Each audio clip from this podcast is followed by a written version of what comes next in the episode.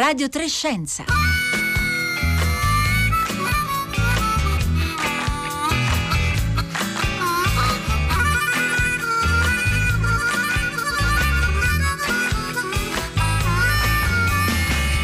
Le 11.30 trascorse da 45 secondi, buongiorno da Marco Motta, bentornati all'ascolto di Radio Trescenza in questo lunedì 22 giugno.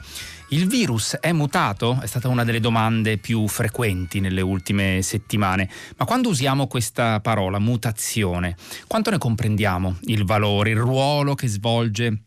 nell'evoluzione della vita sul nostro pianeta? Beh, questo è uno dei temi al centro di un nuovo libro dal titolo DNA, un codice per scrivere la vita e decifrare il cancro, pubblicato da Mondadori eh, proprio da pochi eh, giorni nelle collane Strade Blu e l'autore è Telmo Bievani a cui do subito il buongiorno.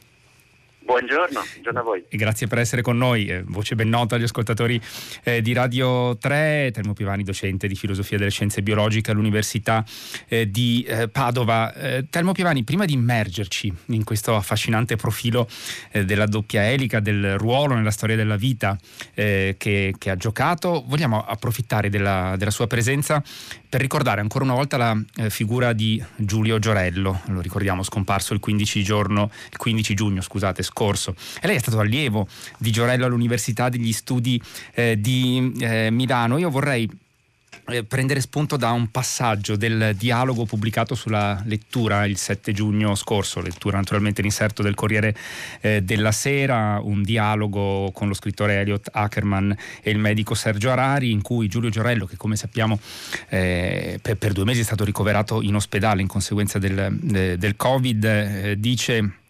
e chi sopravvive a una grave malattia riporta sempre un trauma, che sia il coronavirus, un tumore, non c'è alcuna differenza. Tutto sommato credo che la parola chiave di questo nostro incontro sia però esperienza. Forti di questa esperienza possiamo cambiare il nostro modo di vedere la realtà e dunque, come dicono i francesi, ne valeva la pena, possiamo ricominciare. Eh, Telmo Pievani, lei che l'ha conosciuto bene, eh, questo questo passaggio riassume eh, bene lo spirito, il, il modo di guardare la vita di Giulio Giorello.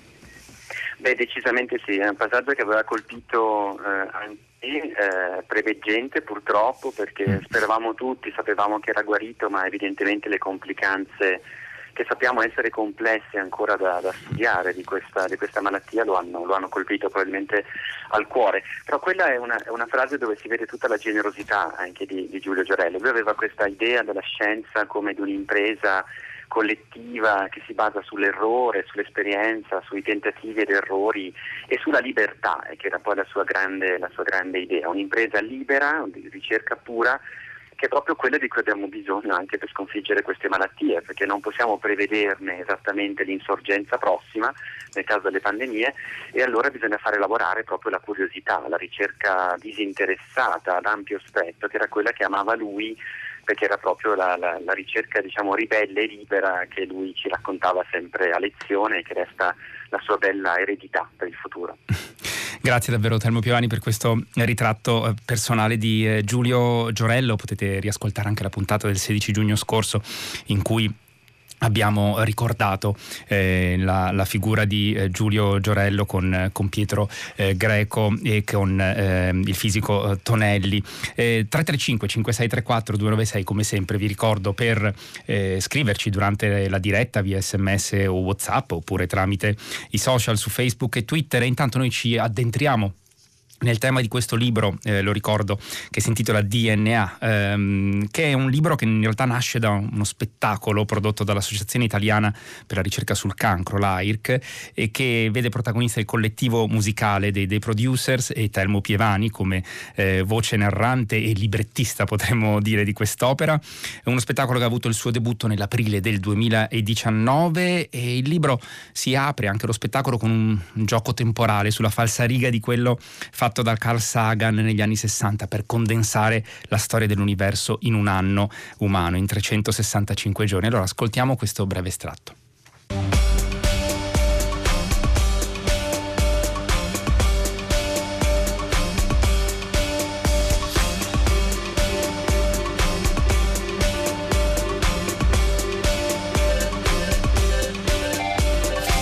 Gennaio, non appena le condizioni ambientali lo permettono, inizio la vita sulla Terra. Subito dopo compare il primo replicante a base di DNA, l'antenato comune di tutte le forme di vita esistenti.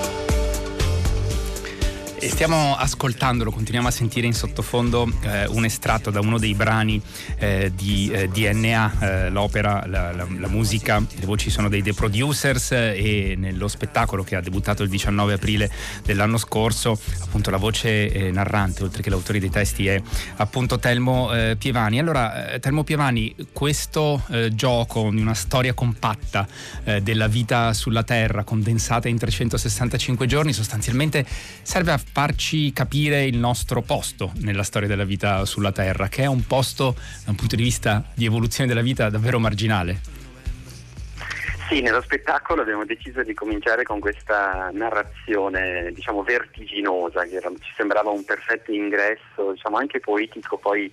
per raccontare che cos'è il DNA e, e, allora ho preso la metafora famosa, narrativa di Carl Sagan, lui la usava usa, prendendo tutta la storia dell'universo, quindi 13,8 miliardi di anni, ma funziona benissimo anche prendendo soltanto l'evoluzione della vita sulla Terra, quindi 3 miliardi,75, ci si immagina che cominci il primo di gennaio e scopri tante cose, tante cose eh, rivelatrici, per esempio che fino al 2 di novembre la vita è stata caratterizzata solo da organismi unicellulari, quindi un grande regno appunto di virus, batteri, eh, microbi, alghe unicellulari. Soltanto dai primi di novembre compaiono forme di vita complesse e, poi scopri i dinosauri soltanto a dicembre, si, si estinguono alla vigilia di Natale eh, i primati che vengono fuori soltanto il 26 di dicembre. E poi naturalmente l'ultimo giorno, quello decisivo, l'antenato comune tra noi gli scimpanzé alle 10 del mattino del 31 di dicembre e noi Homo sapiens soltanto mezz'ora prima della mezzanotte. Questo fa capire quanto siamo piccoli dentro questa grande storia. Darwin l'aveva detto anche lui con una bellissima metafora, dicendo che siamo come una pellicola sottilissima che galleggia sopra un oceano profondissimo eh, di tempo e questo ci aiuta molto a relativizzare la nostra presenza sulla Terra. Dà davvero un'idea di vertigine, così come dà un'idea di vertigine cominciare ad esplorare appunto la natura, il ruolo del replicante principe, come lei lo chiama nel libro, il DNA. A un certo punto lei dice dobbiamo tenere conto che il DNA eh, conserva al suo interno una quantità cosmica di informazioni. Ci dà allora qualche numero per avere eh, un'idea di che cosa significa questo? Beh, diciamo, il DNA è insieme con l'RNA naturalmente, di cui si parla tanto a causa dei virus, certo. che è il suo cugino diciamo, complementare, eh, è un'invenzione formidabile dell'evoluzione obiettivamente, tant'è vero che i tecnologi stanno cercando invano di simularne le capacità di immagazzinamento di informazione. Quindi noi umani andiamo molto fieri dei microchip perché condensano tanta informazione, ma, ma pensiamo al DNA. Il DNA in ognuna delle nostre cellule, che sono più di 10.000 miliardi, quelle nostre, diciamo, nel nostro corpo, nel nucleo di ognuna di quelle c'è un filamento, una molecola attorcigliata in modo estremamente complesso, in tanti modi, che se noi fossimo capaci di prenderla, tirarla fuori e metterla in fila come una, una, una collana di perline, sarebbe lunga due metri, due metri in ognuna delle nostre cellule. Questo dà un'idea abbastanza evidente della quantità di informazione, di codice che eh, è scritto eh, nel DNA. E io nello spettacolo ho fatto un conto molto semplice, basta moltiplicarlo appunto per 10.000 miliardi e viene fuori un filamento che è lungo tanto quanto basta per andare dalla Terra al Sole e tornare indietro più volte. Anche questa è un po' una vertigine diciamo, cosmica che ci fa capire quanta informazione biologica c'è dentro, dentro il DNA che poi non è solo quello, perché poi quell'informazione viene interpretata, cioè viene regolata, espressa da altri meccanismi e quindi è davvero un libretto di istruzione, un ricettario per fare organismi. E, e l'altro elemento che io trovo sempre eh, davvero eh, impressionante perché non era ovvio che succedesse è che quel DNA è lo stesso in tutti gli organismi viventi sulla Terra, ma proprio in tutti, nel senso che è lo stesso tipo di macchinario fondamentale che c'è in un essere umano, in un batterio, in un verme, in una pianta, in tutti gli organismi viventi. Questo vuol dire che, che, si è evoluto o una volta sola oppure tante volte ma poi è sopravvissuto soltanto un tentativo e quindi un, diciamo anche un messaggio di fratellanza genetica come la chiamo io. E di, di unità davvero con tutte le forme di natura, ehm, di vita scusate, sul nostro pianeta. Telmo Pievani, eh, c'è arrivato già un messaggio da Rossa al 335 5634 296 che chiede, visto che le abbiamo citate entrambe, fra RNA e DNA c'è una radicale diversità oppure no? No, in realtà sono diciamo, cugini, il DNA è l'acido desossiribonucleico, mentre il RNA è ribonucleico. È Probabilmente l'RNA si pensa nelle ultime ipotesi è più antico, eh, quindi è, una, è, un replicante diciamo, più instabile che però eh, probabilmente aveva più probabilità di emergere per, per aggregazione diciamo, di molecole nelle prime fasi della vita. Il DNA invece è più stabile, diciamo, più strutturato e quindi nell'evoluzione che cosa è successo? Che sono diventati complementari, quindi il DNA contiene l'informazione di base dentro il nucleo e l'RNA è diventato il mediatore, il, il, messaggero, quello che fa lo stampo di quel DNA, lo porta fuori e poi lo traduce, lo trascrive, lo traduce e diventa poi il codice degli amminoacidi e quindi poi eh, dà origine alla sintesi delle proteine. Quindi diciamo che c'è stato un rapporto di complementarità. Ovviamente è il grande problema degli evoluzionisti, cioè l'uovo e la gallina, che cosa è venuto prima, però probabilmente l'RNA è più antico e poi si è innestato, è diventato complementare al DNA, salvo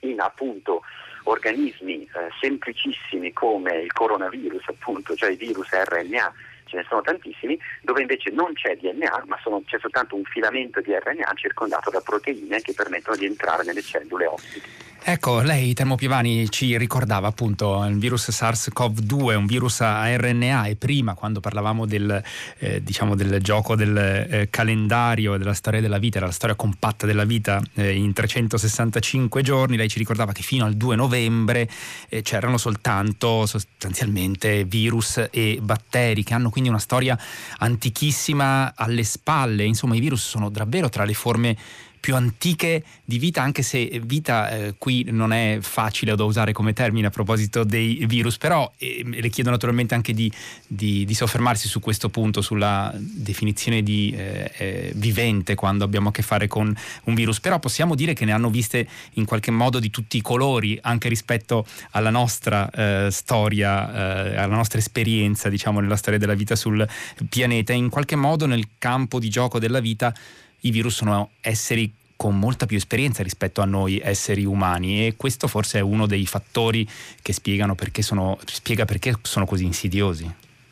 Esatto, spiega perché ci fanno così male. Allora, sulla questione della definizione, diciamo, non ne siamo ancora usciti, nel senso che in filosofia della biologia c'è ancora un dibattito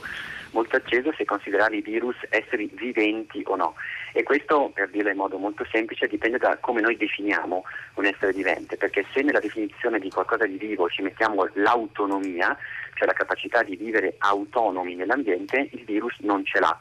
non ce l'ha perché non riesce a vivere, per fortuna nostra, lo vediamo in questi mesi, da solo fuori, perché viene subito smembrato, ucciso, distrutto da, da, dai raggi del sole, anche solo semplicemente, ha bisogno di stare dentro un altro organismo, le cellule di un altro organismo, quindi non è autonomo e quindi secondo alcuni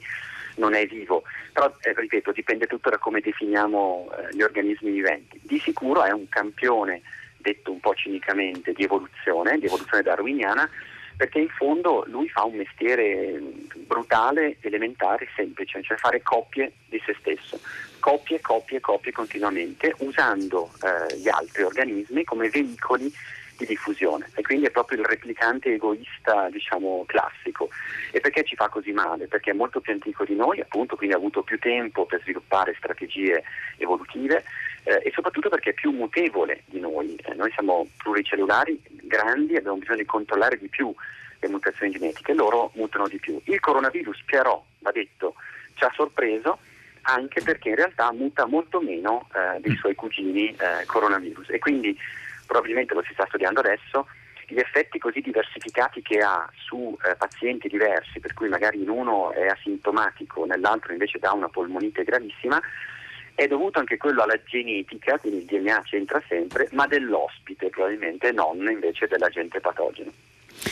Stanno arrivando davvero già molti messaggi al 335 5634 296 e Termo Pievani vorrei girarle subito il messaggio che arriva da Sara che è un'insegnante di scienze e dice interessantissimo il concetto che dentro ogni cellula ci sono eh, due metri, due chilometri di filamento di DNA una volta districato diciamo srotolato ma come può questo filamento così lungo essere contenuto all'interno di una cellula? Come posso spiegarlo agli studenti? chiede Sara. Termo Piovani. Beh, bisogna immaginarsi una sorta di gomitolo, nel senso che due metri è ovviamente un, un di, di due nanometri, quindi veramente piccolissimo perché è proprio una molecola messa in fila. Però se noi immaginiamo che quelle molecole vengono eh, accorpate, aggregate, poi questo, prendono questa, innanzitutto questa struttura doppia elica attorcigliata, ma poi bisogna immaginare che si attorcigliano tante volte. E quindi diciamo si compatta eh, moltissimo e, e, e, il meccanismo principe poi del DNA è proprio il fatto di scompattarlo, per cui poi a un certo punto si apre e fa uno stampo eh, di se stesso. Quindi dobbiamo ancora capire tante cose di questo meccanismo, ma è veramente una forma di compattamento che poi è il segreto dell'informazione in uno spazio piccolissimo. Allora, Termo Piovani, lei ci diceva appunto eh, SARS-CoV-2 ci ha sorpreso perché in realtà muta meno, muta poco rispetto ai, eh, ai, ai virus simili a altri coronavirus. E, ehm, e, eh, soffermiamoci allora un attimo su, sulla mutazione che gioca un ruolo fondamentale nell'evoluzione della storia della vita. Ci è arrivato anche un messaggio che tra poco le citerò proprio riguardo eh, a questo. Eh, però lei a un certo punto dice, insomma, la mutazione è il giano bifronte della nostra storia, ambivalente, insidiosa, onnipresente, salutare o perniciosa a seconda delle circostanze. Un tempo la si sarebbe definita sacra perché custodisce la possibilità della vita assieme a quella della morte. Allora ci spiega un po' il ruolo che eh, hanno giocato e continuano a giocare oggi le mutazioni. Beh, Covid-19 ci ha stupito proprio perché eh, ovviamente anche lui accumula eh, variazioni, mutazioni nell'RNA come tutti, però ha dei meccanismi di protezione, cioè di correzione più efficienti del solito rispetto ad altri virus. E questo ci fa capire proprio qual è la logica di fondo, è una specie di equilibrio, nel senso che le mutazioni sono fondamentali nell'evoluzione perché sono il combustibile di ogni cambiamento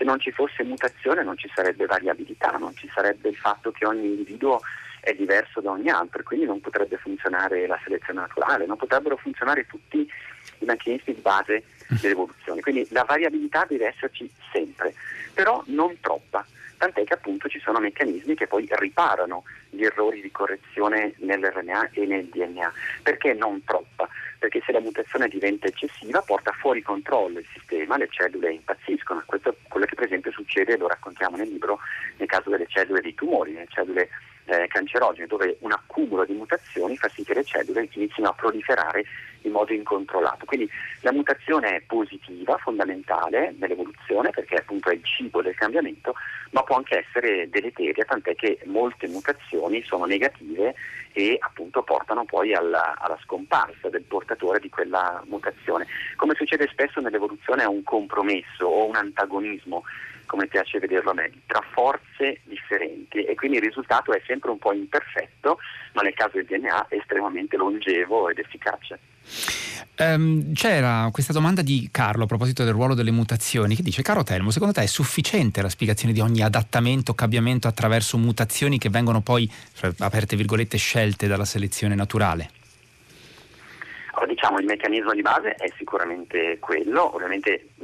la selezione naturale non sceglie niente perché certo. appunto non è un agente intenzionale ma è un meccanismo eh, probabilistico, quindi statistico. Diciamo che mutazio- questo resta il nucleo della spiegazione perché eh, il nocciolo di ogni cambiamento evolutivo è legato al fatto che ogni individuo è diverso da tutti gli altri, questo è meraviglioso, no? ogni essere umano ha il 99,9% del DNA identico a quello di tutti gli altri, però c'è quell'1 per mille che ci rende unici eh, e quindi anche più o meno suscettibili alle malattie. Dopodiché, oltre a questo nocciolo diciamo, esplicativo fondamentale, ci sono tanti altri meccanismi, prima li citavo, per esempio sono importanti anche come i geni vengono regolati, vengono espressi e modulati. Quindi oggi per esempio abbiamo scoperto che il DNA è molto più sensibile all'ambiente esterno di quanto non si fosse immaginato fino a pochi anni fa. E, ehm, visto che Termo Piemani lei citava poco fa appunto il fatto che n- naturalmente la selezione naturale non ha intenzioni, non ha eh, finalità, però c'è un ascoltatore o ascoltatrice che ci ha scritto un messaggio che dice la descrizione del DNA non suggerisce la perfezione, il disegno di un, un creatore che ha orchestrato tutto, come si fa a credere alla favola che dice che a un certo punto spunta sulla Terra una tale forma di vita, dopo infiniti aggiustamenti, prima come faceva a vivere questa forma eh, di vita? Insomma, eh, c'è chi si interroga eh, sulla, eh, sulla, presenza, sulla possibile presenza di un, eh, di un, creatore all'origine di forme così complesse e eh, dalla perfezione minuta nel meccanismo di funzionamento. Ma questa è una tentazione sempre ricorrente, ovviamente. Anch'io ho usato un linguaggio di grande, dire, di grande ammirazione per le, le, capacità del DNA, perché in effetti è appunto un'invenzione formidabile della natura, però non è perfetto, eh, assolutamente, anzi il DNA il genoma è un sistema estremamente ridondante, pieno di cose che non servono a niente. Ci sono porzioni intere dei nostri cromosomi che sono pieni di sequenze di DNA ripetute eh, a casaccio tantissime volte. Eh, più, si pensa che circa l'80% del DNA eh, non solo non sia fatto di geni, ma ancora non sappiamo nemmeno quale funzione ha se ne ha una, è una sorta di grande repertorio di sequenze senza funzione, quello che una volta si chiamava il DNA spazzatura, oggi si usa un po' meno questo termine, però diciamo che è un sistema ridondante. Quindi vuol dire, secondo me, questo, che, che non è il frutto certamente di un disegno, di, di, un pensiero, è il frutto della natura, dell'evoluzione, che è sempre abborracciata, no? è, è sempre un po' imperfetta. Per esempio, sempre per tornare ai virus, circa il 20% del nostro DNA è di origine virale, cioè ce l'hanno, ce l'hanno messo dentro i virus chiaramente non serve a niente in gran parte, anche se poi una parte la possiamo riutilizzare, eh, però diciamo, è, un, altro esempio di come dentro, ci sono dentro cose nel DNA dovute anche alle contingenze della nostra evoluzione, al fatto che siamo stati infettati da tanti tanti virus eh, in passato. Quindi quello che abbiamo vissuto quest'anno è una piccola consolazione, in realtà è una storia che ci riguarda da sempre, da quando siamo nati sulla Terra. E, ehm, è bella anche l'immagine che lei usa nel libro quando appunto cita eh, quello che è stato chiamato per lungo tempo il junk DNA, eh, il DNA spazzatura, e lei suggerisce anche di usare il termine cianfrusaglia perché, eh, perché dà l'idea anche di, eh, diciamo, di un magazzino in cui nel corso dell'evoluzione della vita sulla Terra vengono accumulate appunto cose che lì per lì magari poi eh, non servono ma mm, a un certo punto potrebbero anche eh, tornare utili in qualche modo al, all'evoluzione con i meccanismi appunto che descrivevamo eh, di mutazione di selezione eh, naturale. Telmo Pievani, ehm, a un certo punto nella vita sulla Terra succede una cosa molto importante che è in qualche modo la comparsa della, della cooperazione, della simbiosi, che fa fare un salto di qualità eh, alla storia della vita sul nostro eh, pianeta. Eh, come, come, accade eh, questo, questo passaggio e quanto complesso è stato? Ma allora, diciamo, questo riguarda le modalità con cui poi il DNA è capace di evolvere e di, e di, e di cambiare. Una appunto è il principio della cianfrusaglia eh, che, che, citava lei molto correttamente, eh, è una metafora che fu inventata da Sidney Brenner, grandissimo biologo molecolare, premio Nobel, scomparso di recente, eh, che diceva il DNA è come un garage di certi mariti inglesi dove ci mettono dentro un sacco di cose eh, che non servono più a niente. E quando la moglie chiede ma perché mi riempi il garage e tutta questa roba? Il marito risponde perché non si sa mai. Ecco il DNA diceva Brenner è pieno di non si sa mai cioè di cianfrusaglie che non servono più a niente ma che poi magari possono essere riutilizzate. E tra l'altro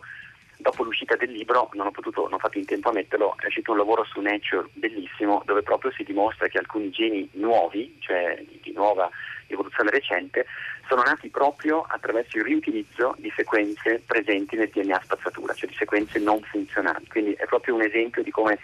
eh, da questo repertorio possono nascere novità importanti.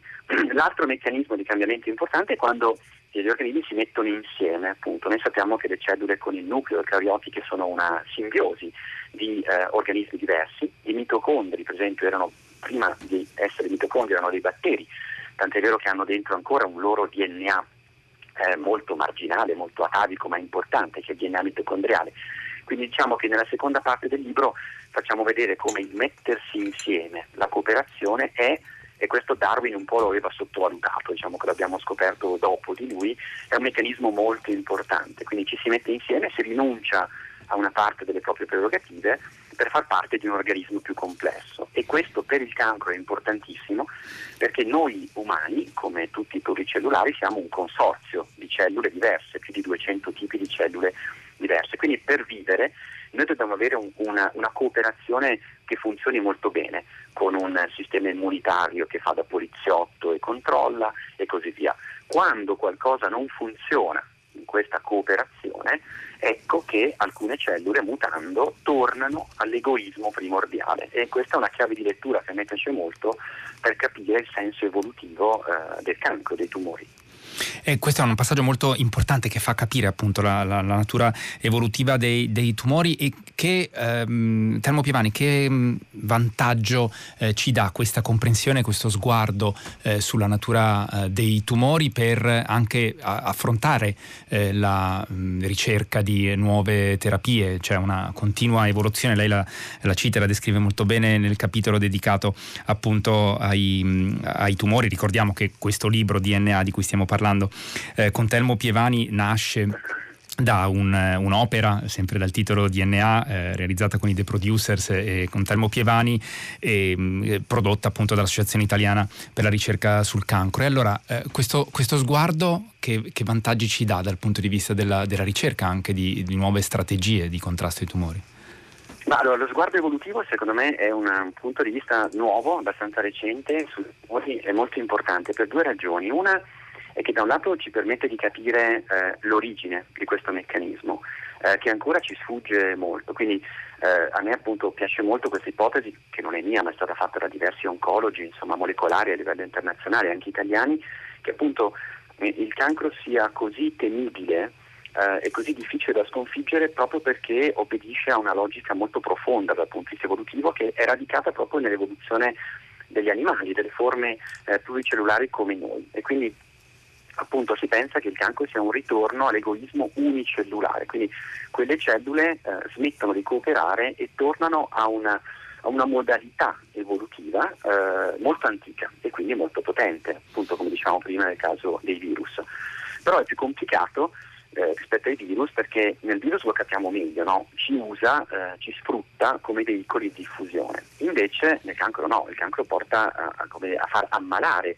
e, e, e potenzialmente purtroppo a, a uccidere poi la, la, il, corpo, il collettivo di cui faceva parte, quindi è più difficile da, da decifrare. L'altro motivo per cui è importante capire l'evoluzione del cancro è che oggi lo sappiamo bene, molti tumori, soprattutto quelli più aggressivi, hanno un comportamento evolutivo, cioè mutano velocemente, si suddividono in tante popolazioni cellulari geneticamente distinte e così sviluppano per esempio purtroppo resistenza a, a, alle, alle terapie, alla chemioterapia e non solo. Quindi capire la logica evolutiva del cancro ovviamente serve per raffinare, per trovare delle terapie più eh, efficaci, per esempio alternando cocktail di farmaci eh, diversi in modo da rendere più improbabile lo sviluppo della resistenza. Quindi l'evoluzione può aiutare a capire anche questo fenomeno.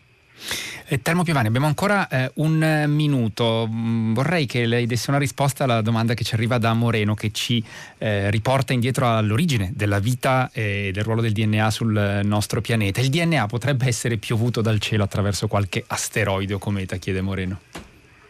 Ma allora so che questa diciamo, è una, una teoria dire, che ha molto successo anche sul web, eh, no direi, nel senso che proprio non c'è nessuna evidenza, se non del fatto che diciamo, i mattoni fondamentali del, della vita, ma in, in, generale, quindi gli aminoacidi e così via, sono presenti nel cosmo, sono presenti nelle comete, quindi oggi c'è chi pensa che un contributo esterno ci sia stato, quindi che eh, non extraterrestre, diciamo di intelligenze aliene, ma del fatto che appunto questi mattoni potrebbero anche essere arrivati da fuori e non essere stati solo sintetizzati eh, sulla Terra e poi invece diciamo, il fatto che ci sia una civiltà aliena di biotecnologi che l'abbia mm. messo sulla Terra, questo direi che va ben al di là di qualsiasi ipotesi scientificamente verificabile. Ci spingiamo troppo in là. Grazie davvero. Telmo Pievani, lo ricordo, filosofo della scienza, docente di filosofia delle scienze biologiche all'Università di Padova, autore di eh, DNA, di cui abbiamo parlato oggi, pubblicato da Mondadori e tra l'altro arricchito dalle infografiche di Marino Capitanio che aiutano